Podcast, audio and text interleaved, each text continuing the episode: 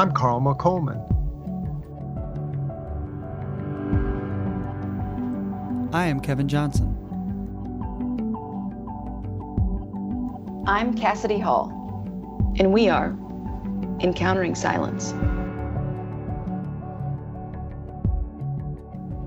Encountering Silence is made possible by listeners like you. Please visit www.patreon.com slash encountering silence. That's P-A-T-R-E-O-N dot com slash encountering silence to learn more about how you can be a part of the circle and share in our efforts to bring silence into our all too noisy world.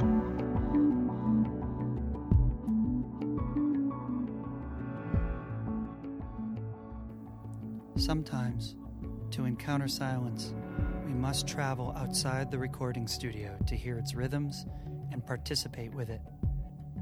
When we do, we bring our basic recording devices to keep a record of that engagement, resulting in field recordings. These recordings all may vary in participants and content, surprising us in the variety of the way silence speaks.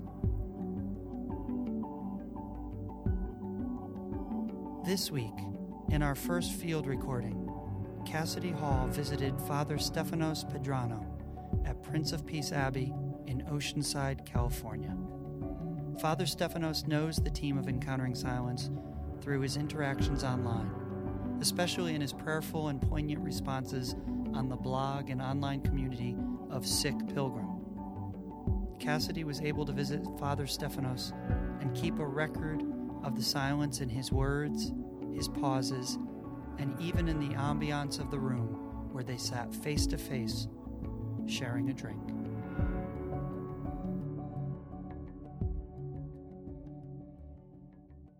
Today we are at Prince of Peace Abbey in Oceanside, California, and I'm meeting with Father Stephanos. And Father Stephanos, would you like to say a little bit about yourself and Thank you. yeah. Uh, I met Cassidy through Facebook. That's how I also interact with Carl and Kevin.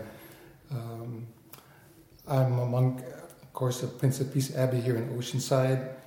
Uh, the monastery has been here since 1958. I entered in 1981, right out of college, and I'm here. Yeah, it's good to be here. It's good to be here.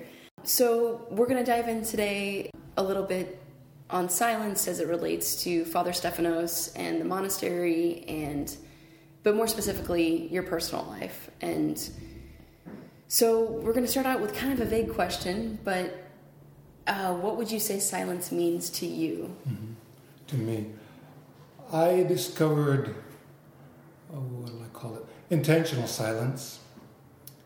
Uh, when I began to consider, uh, when, when I was in high school and college, uh, possibility of some permanent way of life in the church. At first, formally, I was thinking of the priesthood, the kind of priest you'd meet in any neighborhood church. Uh, I began to pray on my own and discovered silence, intentional silence, that way.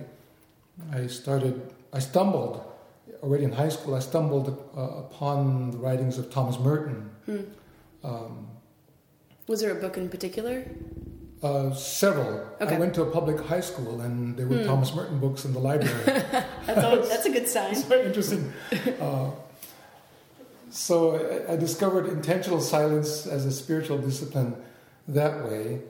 Uh, eventually, I lost interest in the priesthood uh, that one would normally encounter in neighborhood churches. But I was drawn already by the life of prayer. And when I did visit a seminary where men studied for the priesthood and experienced their praying together the liturgy of the hours, a form of prayer built around the Psalms, and their living in community in the seminary, those two things attracted me deeply. Uh, the notion of living in community, but I wanted it to be permanent. Uh, Uh, a diocesan priest, once he's ordained, he leaves the community of the seminary. And I didn't want to do that once I discovered the seminary life. And so I began to wonder if there was some form of life where I could have a permanent community and that its daily life included praying together the liturgy of the hours and that basically those two on their own were strong indications of, of monastic life so that's how i discovered my personal interest in monastic life I, I, I wouldn't say I was looking for silence. I already had acquired a taste for it, but silence is something built into the discipline of living monastic community life. So, the question as far as what silence means to me, um, I guess when I was first discovering a vocation, that would have been a very important question to me. Now it's maybe a question that I wouldn't expect to be asked because silence as a goal is not so much in the forefront of my uh, attention now. I, I, guess I'm taking it for granted after all these years as a monk as, as an aspect of the life that's here. Although I have to say, our founder, St. Benedict, in his rule book or rule, does devote uh, a chapter uh, to silence. Uh, so, and, and uh, so it's definitely one of the ingredients of monastic living but it has to be taken in the context of, of the rest of monastic life, not just as a goal of, of its own. As you know, when I, in 2013, when I was traveling to monasteries, this is a question I would ask, and a lot of of the Benedictine monks I spoke with would reference that you know the first word in the rule of Saint Benedict is listen, mm-hmm. and that that always struck me. Mm-hmm. Um, just that it was kind of always this stance from a step back. It opens with, with just sitting back to listen, mm-hmm. um, in some sense. Yes, and, and more than once, Saint Benedict does say it's the place of the disciple to be silent, hmm. and the role of the master to speak. Hmm. And so, this listen that Saint Benedict begins his rule book with is an injunction of a way of life where one is ready to listen uh, ultimately to the voice of God. Mm-hmm. And then later, when he writes the chapter that he devotes to restraint of speech or keeping silence, one sees as the motive, you might say a negative motive. St. Benedict once encouraged silence as a way of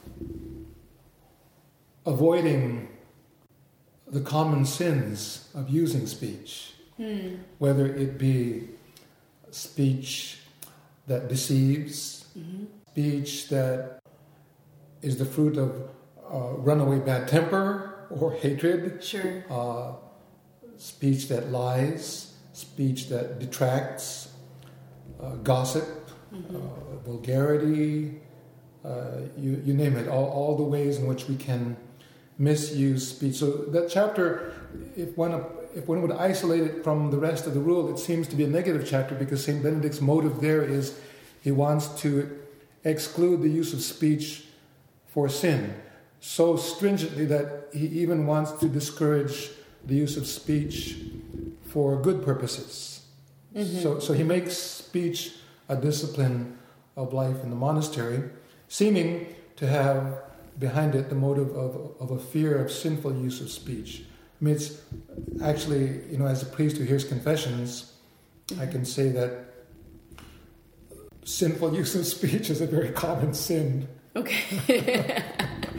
yeah. We can always yeah. use our, our mouth to, yeah. to do something that's not healthy or not reasonable or that's just plain old bad. Yeah. Um, so there's that, there's, there's the negative.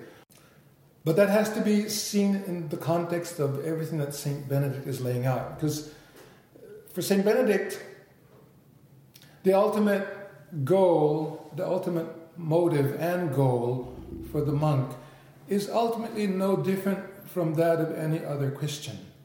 Uh, if you want to say it's the goal of salvation or the goal of inheriting eternal life.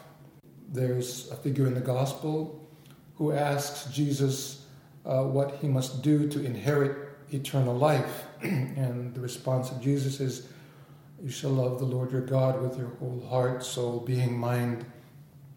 And love your neighbor as yourself. So, at the beginning of his rule book, St. Benedict speaks of the monastic life that way that at its outset, if one is making his Christian life an explicit goal, then at the outset, this road to salvation is bound to be narrow. But then he says, very soon after that, if we persevere in this way of life, then he describes a situation where we come to where we are running on the path of God's commandments with the inexpressible delight of love. Hmm. Then, at the, at, towards the close of his rule book, he then, again, speaking of the zeal that should be part of every monk's life, includes then love for one's fellow monks, love for one's superior, and above all, love for Christ. So, already at the end of his rule, he's repeating the thing that's, that Jesus said in, in response to the question, What must I do to inherit eternal life? Love God, love neighbor. So, the monastic life, in that sense, has no different motive or goal than the life of every Christian. Now, right. monks pursue that goal in a specific form of life. Mm-hmm. And so St. Benedict then lays out the form that that life takes. And one of the, the forms practiced in that life is um, restraint of speech. So, beyond the negative motive of wanting to curb the use of speech for unhealthy, unreasonable, or, or wicked ends, there are other contexts then for silence in the monastery. Uh, already, curbing wicked speech, part of it is out of love for one's brothers, or out of love for one's superior, complaining to the superior because he gave you a hard job, or put on you some kind of unjust condition, which can happen. Mm-hmm. Um, mm-hmm. Silence as a way of, of practicing love by not wounding the the fellow monk or the superior. The curious thing, when you think about the day of a monk where there is ample silence, actually, monks are also professional speakers. Hmm. Because the monastic day is woven in and out of the divine office, where we go several times a day as a community to use the gift of speech in reciting psalms. Right. So monks are men of silence, but they're also men of many words. Yeah. but if you consider the restraint of speech, then most of the words that a monk speaks every day are psalms mm-hmm, mm-hmm. as uh, uh, as a way of life. So it's curious. We don't often think of monks as professional speakers or monks whose life is devoted to speaking. But in a very real sense, our life is devoted to speaking, mm-hmm. spoken prayer, and primarily the Psalms. Yeah, yeah. So, with with what you all had to say there about about Saint Benedict and um, and the rule and everything, the rule of Saint Benedict and whatnot, who would you consider as your, if you have one, a, a silence hero in your life? Uh, and I'm curious, you know, maybe, maybe there's um, a religious silence hero and maybe there's a, a non-religious silence hero. I don't know, but um, perhaps someone that that taught that to you younger, you know, as as a form of of um, interior growth or mm-hmm. something like that. Although the other day, uh, this is going to be somewhat of a paradox. Sure, sure. We like paradox. Okay. It's all where all the tension is. There is a, a modern figure who suffered silence. Hmm. Um, and I, I, I, thought of mentioning that. Yeah. Um, Mother Teresa. Hmm. Uh, you may know that she, as a young woman, entered a religious order, the Sisters of Loreto, from Ireland, and was very soon sent to their house in India that ran a girls' school. As a sister of Loreto, she began to uh, experience in prayer words from Jesus. Now, mind you, as a sister of Loreto, she was working at uh, a boarding school for girls of uh, wealthy families. Mm-hmm. But she could see right outside the walls of the convent and the school the, the poverty that surrounded her in that part of India. She began in her personal prayer to have experiences of Jesus speaking to her personally.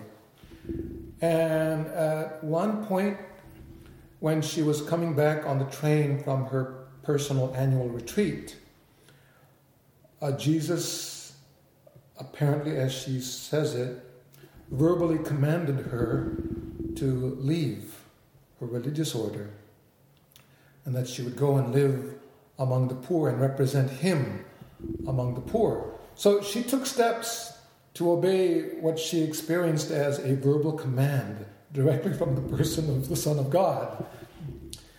And that involved having to get permission from her own religious order superiors and the local bishop and getting permission from Rome. That process took about two years. And when all the permissions were in place, and now she went out the door mm-hmm. to go and begin living among the poor. She writes, uh, this came to light only after her letters were revealed after she died. From the day she finally was able to materially obey the spoken command of Jesus and leave that convent and start a new way of life, for the rest of her life she heard not one word ever again from God, nor felt that he was addressing himself to her in her prayer life. So, from the moment she set foot outside the convent to obey a verbal command, she never heard another word from God. For the rest of her life, lived, uh, I like to think of it this way. She was sent to serve the poorest of the poor, but part of that involved suffering, great personal interior poverty the silence of God, a sense that she was mm. Mm. abandoned and ignored. But the wonder there is, even though that, that she went from experiencing verbal right. interventions to total silence and a sense of dark abandonment, she did not withdraw one bit the gift of herself to God in a life of prayer and of service of neighbor. So that's a strange hero of silence for me. Yeah, but I like it because it, it points to the the the the pain, the pain of silence, mm-hmm. right? Mm-hmm. And the pain that though she yielded to those words, it meant no more words. No more words. Yeah, and and the agony of that, yeah. and but still still yielding to that. You mm know, mm-hmm. she obviously, as we well know, she didn't give up. No, just because she didn't hear anything else. No. You know, so that's an, yeah, that is an interesting hero. Mm-hmm. But like to think of it in such a way that you know, essentially, she did have a practice of silence with God because mm-hmm. her communion with God was silence mm-hmm. and and hearing nothing. There, there is in her life as as a, a, a religious sister also a schedule of prayer with times for silence. So those as a way of life. Also, there were times of the day where silence was a, an intentional discipline practiced. But uh, aside from that, that's what captivated me. That here she suffered a sense of being. Uh, in faith, she knew she wasn't ignored, but in terms of sure. her experience of what her faith told her, inside her, she just felt, "Where, where is he?" Why, why nothing? Why nothing? Right, right. So there's that. You mentioned, uh, you described that as suffering, and it was for her a great suffering. St. Benedict, in the beginning of his rule, uh, the prologue, when it comes to the conclusion of his prologue, and he speaks of, as I said earlier, persevering in this way of life and arriving eventually to a point where one is running on the path of God's commandments with the inexpressible delight of love, then he closes by saying, So, never swerving from God's teaching, but persevering in his instructions in the monastery until death, we shall, through patience, share in the sufferings of Christ so as to deserve to share in his kingdom. The curious thing there, St. Benedict writing in Latin, is playing on words because patience has the same root as suffering in Latin. Hmm. So to practice patience is to decide to suffer something. Absolutely. Now, yeah. the suffering St. Benedict has in mind is even the ordinary sufferings or patiences that one must practice uh, in life with one's work, with one's neighbor, yeah. with one's superior, uh, with, with anything. But he sees that one is going to need to practice patience in this way of life. For Christian, that programmatic statement of St. Benedict also applies, although Christians are not all in the monastery. They all persevere in God's teaching until death and are all called to suffer what may come on this path of love. As, as Jesus said, no one has greater love than to die for another. Mm. So, so even the greatest measure of love is, is, is suffering for another. Yeah. Yeah, that's great. That's great. And and that's essentially what Mother Teresa did. Yes, She suffered in in patience. in patience, Yeah.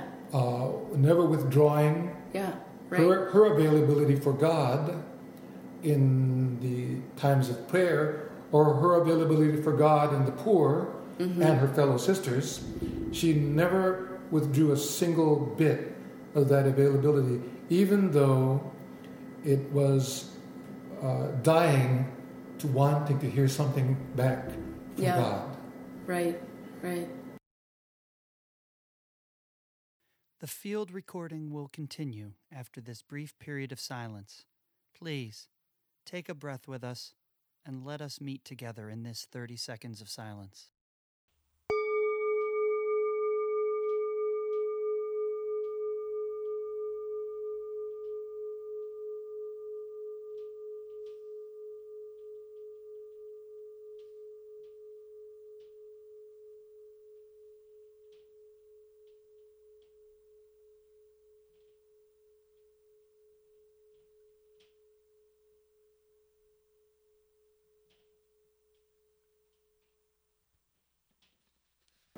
Other aspects of silence from St. Benedict's description of monastic life.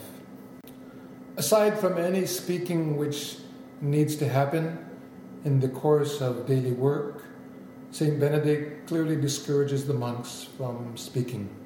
Doesn't mean they didn't speak at all, but it was kept to the minimum necessary. There are periods of the day where silence is more strict. So, for instance, after the last community prayer of the day until the morning is what monks call the grand silence, Mm-hmm. where all speaking is to be omitted. During the daylight hours, during the period when the monks are practicing what St. Benedict calls Lectio Divina, which focused primarily on reading the scriptures reflectively, Benedict legislated for uh, the monks to have an average of three hours a day of this private practice throughout the year.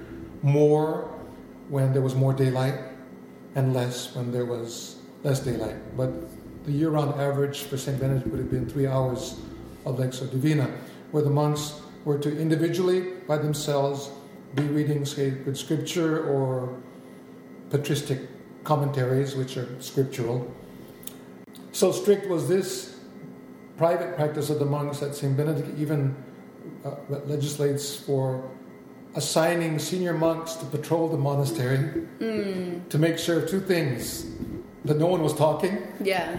and second, that the monks were actually doing their reading. Okay, so this is an enforced silence. But here now, it's again, it's so that the monks can listen to, Right. to God's words. Now, it's curious, Lectio Divina is meant to be a personal encounter with God through the scriptures. And in order for the encounter to be personal, it has to be interpersonal. And so that means sometimes in Lectio Divina, one may be comforted by what he reads. At other times, he may be challenged, saddened, or angered Um, by or disgusted by what he reads, and may want to talk back Yeah. and tell right. God, "I don't like that. Right. Stop saying that. Yeah.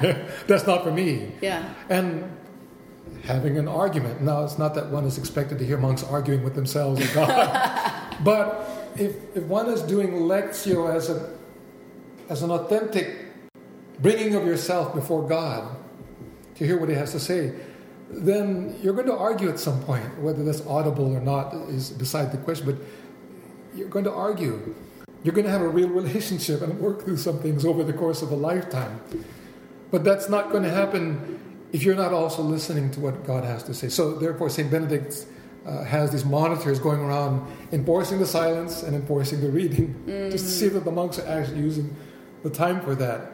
Yeah. Uh, other contexts for silence in the monastery? Oh, the monastery's oratory or chapel. Beyond the times when the community gathers formally to recite psalms together, therefore not be silent, or rather to silence human words and to give voice to God's words hmm. in his worship, as well as for the sake of one's own formation. Outside of those times of communal voicing of worship, St. Benedict wants the oratory to be a place of strict silence, so that anyone who wants to go back to the oratory on his own can do so and not be disturbed by noise that others might be making. So that's another place where St. Benedict enforces silence. Uh, there, the motive is twofold. One, that a noisemaker not sin, if you want to put that, by disturbing the positive motive for the silence, the prayer of another. Mm-hmm, mm-hmm. So that, that's another aspect of silence. Another context where St. Benedict speaks of a form of silence, it's more of a silence of attitude, is in his chapter on the 12 steps of humility. Hmm. There, he wants the monk to be aware that he's always in the sight of God, and so that he needs to be in custody of his behavior, including his speech. Then later in the steps of humility, uh, he describes a situation where a monk may find that circumstances have laid on him a situation that is too hard for him. It might be a difficult task, maybe one day abbot has assigned, or maybe a relationship with the confrere. And so St. Benedict allows the monk to go and address the situation verbally uh, with his superior uh, and to express himself humbly. But then Benedict foresees that it may be that the situation doesn't end, or the superior, for some reason, will not change the situation. And so the monk is left with the difficulty. And so, in the fourth step of humility, St. Benedict tells the monk, in this case, even though he may have legitimately gone to bring to the attention of his superior an unjust or difficult situation, if there is no change, then in the fourth step of humility, St. Benedict tells the monk, then let his heart quietly embrace the suffering. Hmm, hmm. Now, there is a different kind of silence beyond just shutting your mouth. Right. There's also letting the heart quietly embrace, Yeah. not, not merely tolerate, Right. but let the heart choose Yeah. to embrace the suffering.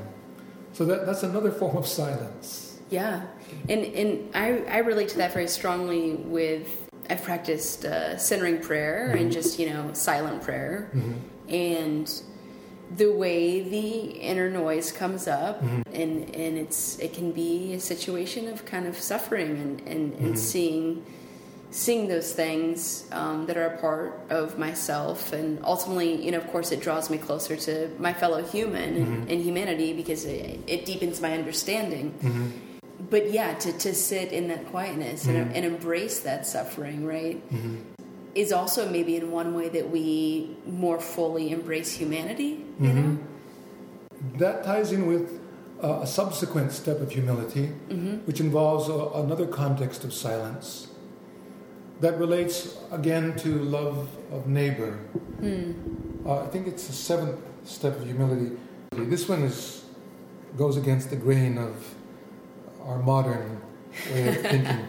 the seventh step of humility is that a man not only admits with his tongue, but also is convinced in his heart that he is inferior to all and of less value. Humbling himself and saying with the prophet, I am truly a worm, not a man, scorned by men and despised by the people. I was exalted, then I was humbled and overwhelmed with confusion. And again, it is a blessing that you have humbled me so that I can learn your commandments. That just grates on modern Wow. sensibilities.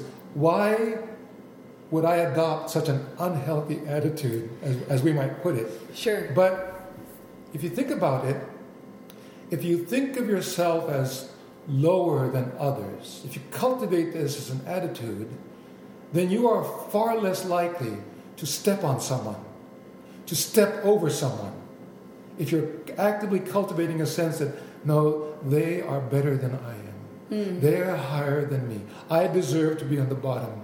If you cultivate that, you will be far less likely to wrong another by stepping on him Sure. or stepping over him. Right. And so that involves then another kind of silence, Yeah. silencing my desire to be higher than another. Kind of silencing the ego. Yes. Yeah. Yeah. So another aspect of silence Hmm. That then leaves room for not only not harming or hurting another, but also actively leaves room for respecting another, especially someone I don't like or someone who has maltreated me. Sure. So again, here, the context is love. Uh, St. Benedict begins the rule talking about love for neighbor and God, and ends the rule by speaking of love for neighbor and God. This, this underlies even then Uh, the discipline of, of withholding speech as much as possible because of the ways speech can be used, whether it's verbalized speech or the interior dialogue of saying, I'm better than he is. Why did you treat me that way? I deserve better. Yeah. Yeah. so, since you've been here, would you say you've had any encounter with silence that has dramatically impacted either you and your personhood or your ability to live in community even better? Mm-hmm. But like a specific, you know, maybe encounter with mm-hmm. silence. I've been here 36 years now. Hmm. And so a lot of it washes together. Mm. Um, it's kind of like a, a fabric, and I, I, I find it difficult to go through and say, oh, this thread. Uh, uh, there, are, I guess there are threads, but I, I, I Yeah. come away from it rather than remembering well or often individual incidents. I, I'm more conscious now of a fabric, Yeah. a, a pattern. Uh, one of the paradoxes for me of talking about Benedictine life, people sometimes expect of Saint Benedict's rule a, systematic description of the landscape of the interior life. Hmm. You could put one together from studying the rule of Saint Benedict, but you wouldn't, wouldn't really find anything near an exhaustive, systematic laying out of the landscape of the spiritual life of Saint Benedict. The ingredients that would go into it, yes. So Saint Benedict basically lays out. I mean, a lot of his rule book is simply this is a simplification, a to-do list of how to run the monastic day. Yeah. But what that accomplishes is it lays out a disciplined culture, a disciplined way of life, where a Christian, mindful of the right motivation and the right goal, if living this way of life sincerely, would arrive at a certain degree of sanctity, holiness, mm-hmm. unself consciously. maybe that's the word I was looking for. St. Benedict puts before us a relatively unself conscious way of life. Not once do you hear see the word contemplative or contemplation in the will of St. Benedict. and yet that's something Yeah. people tend to expect of monks Right. or monastic language, but the word doesn't appear there. Rather, it's this way of life where if the monk gives himself to it, those, we'll call them contemplative experiences or gifts, might or might not happen. Hmm. If they do, they're not a goal. Right. The goal is love of neighbor, love of God Hmm. in this concrete way of life. Unlike, let's say, later religious orders where their founders were more concerned, rightfully so, with contemplation as a goal. Like, for instance, the, the Dominicans have as their motto to hand on to others what has been contemplated. Hmm. So, therefore, they, they intend to be teachers, but teachers of something that they have themselves contemplated. Right. Benedict doesn't put before the monk in so many words contemplation as his goal. You can see it in what he teaches. I mean, when he assesses whether a man who wants to join the monastery ought to be allowed to do so, there are some discernment hurdles he puts the man through. And at the end of it, he says, Well, in the end, does he really seek God? Hmm. Well, what is that? Someone might say, is he, does he want to be a contemplative? But that's not St. Benedict's language. Does he really seek God? If you want St. Benedict's language about what that meant, then you can go to the prologue or the conclusion of his rule, where, as I said, he says, love of neighbor and his fellow monks, and love for God. And so it, it goes back to something that's basically the Christian goal. Right, right. And it's interesting too that contemplation was not a part of his his dialogue and, and his rule because it, it is one of those things that is deep in mystery. You don't know what it is until you do it or you experience it to, to some degree, right? I mean, Yeah, one of the the paradoxes of St. Benedict is right where you would expect him to say something about contemplation, he mm. doesn't. and that's where he talks about Lectio Divina. He legislates, you know, an average of three hours a day over the course of the year mm. for the monks individually to spend reading Scripture. Now we know that Lectio Divina involves reading Scripture not for the sake of quantity, but for depth. You know, you might come across a phrase and not get past it because of the interior dialogue with what's said in that phrase. And so, other writers on this discipline of Lectio Divina describe phases of the practice. First, there is the actual reading of the text. And then there's the reflective consideration of what's there with one's openness towards letting something happen. You can't force it. And that might involve an experience of contemplation. But that's something you leave to happen, you leave God to do. You are there to give yourself to the text and wrestle with it, ruminate over it. Well, St. Benedict, when he talks about Lectio Divina, just says, here's the schedule, do it. Hmm. And by the way, make sure you appoint seniors to make sure the monks are actually doing it. and then it doesn't describe it. Yeah. So right where you would expect, well, give us something. What's supposed to happen there? Right. He just presumes everyone knows what that is. And he doesn't talk about it. So again, it's it's it's rather unself-conscious. If it happens, it happens. If it doesn't, it doesn't. In fact, when he speaks about Lectio, St. Benedict is aware in his day and age that there are monks who likely might not even be able to read. In that case, let them be given some light work to occupy them during this period. Hmm. So, so it's, it's rather unself-conscious. So, as your own relationship has evolved with silence, hmm. and even prior to the monastery, hmm. and then coming here and studying, right? Mm-hmm. And, and even beforehand studying mm-hmm. these traditions and whatnot. What would you say is the thing that has surprised you most about silence and silence in the religious life for yourself? Mm-hmm. I would say discovering the way I work. The I'll, I'll use the word landscape, the landscape of my own emotions, mm-hmm. my own psychological makeup, the patterns of thinking that capture me when I read, in particular, the Gospels.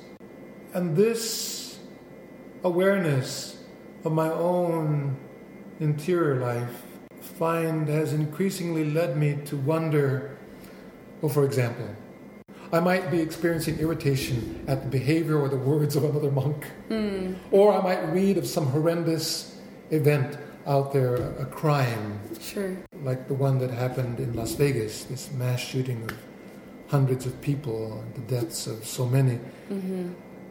i find myself thinking when i encounter a behavior or words from another that upset me, I find myself remembering sometimes to ask, what did that person ever suffer, if anything, that led to this event? What in that person's history might lie behind why he acted this way? And did this horrible thing. How, how did he suffer mm. that this happened? Hmm. And then the question is, you know, because then wonder, well, this suffering that happened to me led to this way of responding to situations. Right, right. And then becoming aware that other people have similar things in their lives. Now, not that every behavior is excusable, Right. Some are inexcusable. Absolutely. But you begin to see why do we do things? So have you felt a like a greater connectivity to other humans? I mean, and, and humans you don't know through the potential for it. Because I'll say okay. there are people I just want to stay away from. Fair enough. Um, the potential is there, and then it's it's my work to say, okay, mm. so what am I going to do with that? Am I going to mm I'm gonna, am I going to seize that, or am I going to run? Um, am I going to, as, as St. Benedict never swerving mm. from God's teaching, but persevering until death? I shall, through patience, share in the sufferings of Christ. So that's, that's, that's the, the Christian motive. The patience of suffering. that has been the kind of the centerpiece of this conversation, really. It yeah, just happened. But it happened. Yeah, yeah. I, I, maybe I, would like to twist that a little by saying, okay. no, maybe the centerpiece is love. Mm. Because if one is going to love in this world, right. one then will not avoid suffering right. in order to love. And as Jesus said, right. greater love has no one than to lay down one's life for another. Yeah. Uh, if you're going to be available for the welfare of another, if you're going to be unavailable for damaging the welfare of another, mm. you're going to suffer in order to do that. Right, right.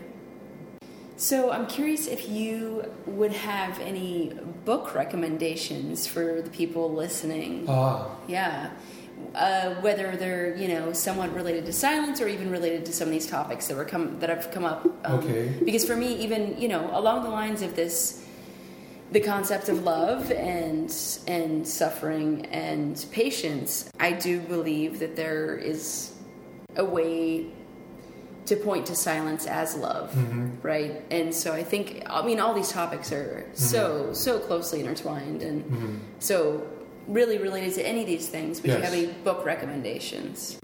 Maybe not directly on the topic of silence itself, but mm-hmm. books that would inculcate a discipline where silence is an ingredient. Mm. Okay, so one on Lectio Divina. A lot of articles out there on, on Lectio Divina. Uh,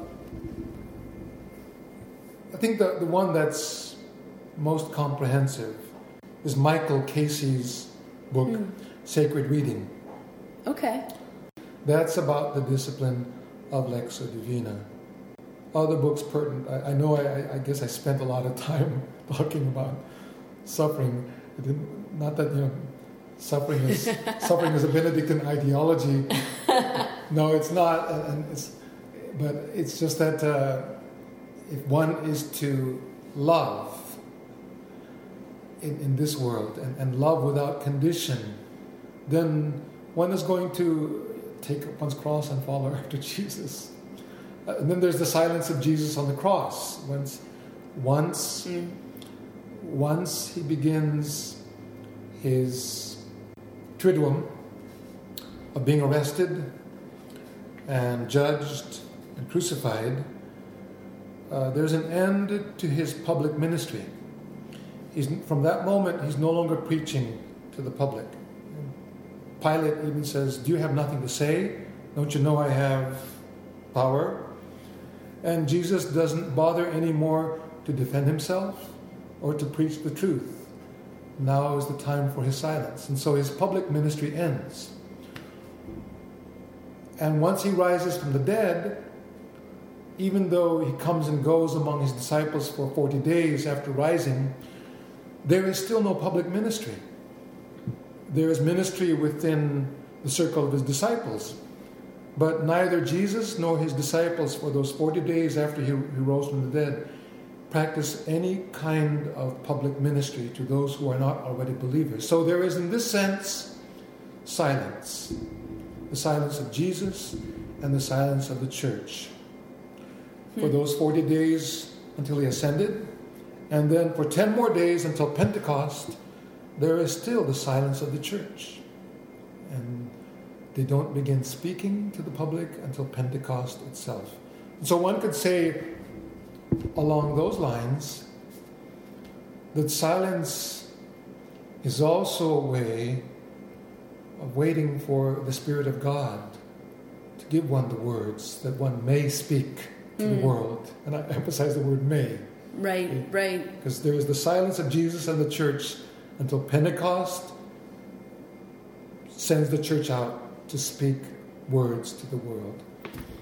And that might be you know, a sermon saying that's another purpose of silence. Now, now we're getting beyond the Benedictine monastic because monks aren't normally in the vision of St. Benedict, they don't exist to preach outside the monastery.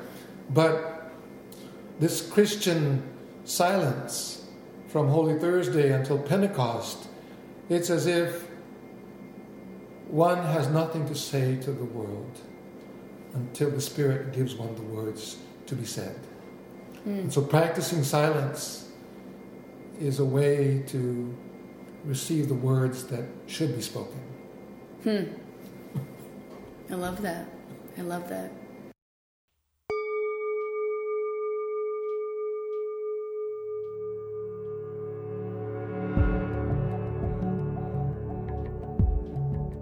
Thank you for listening to the Encountering Silence podcast.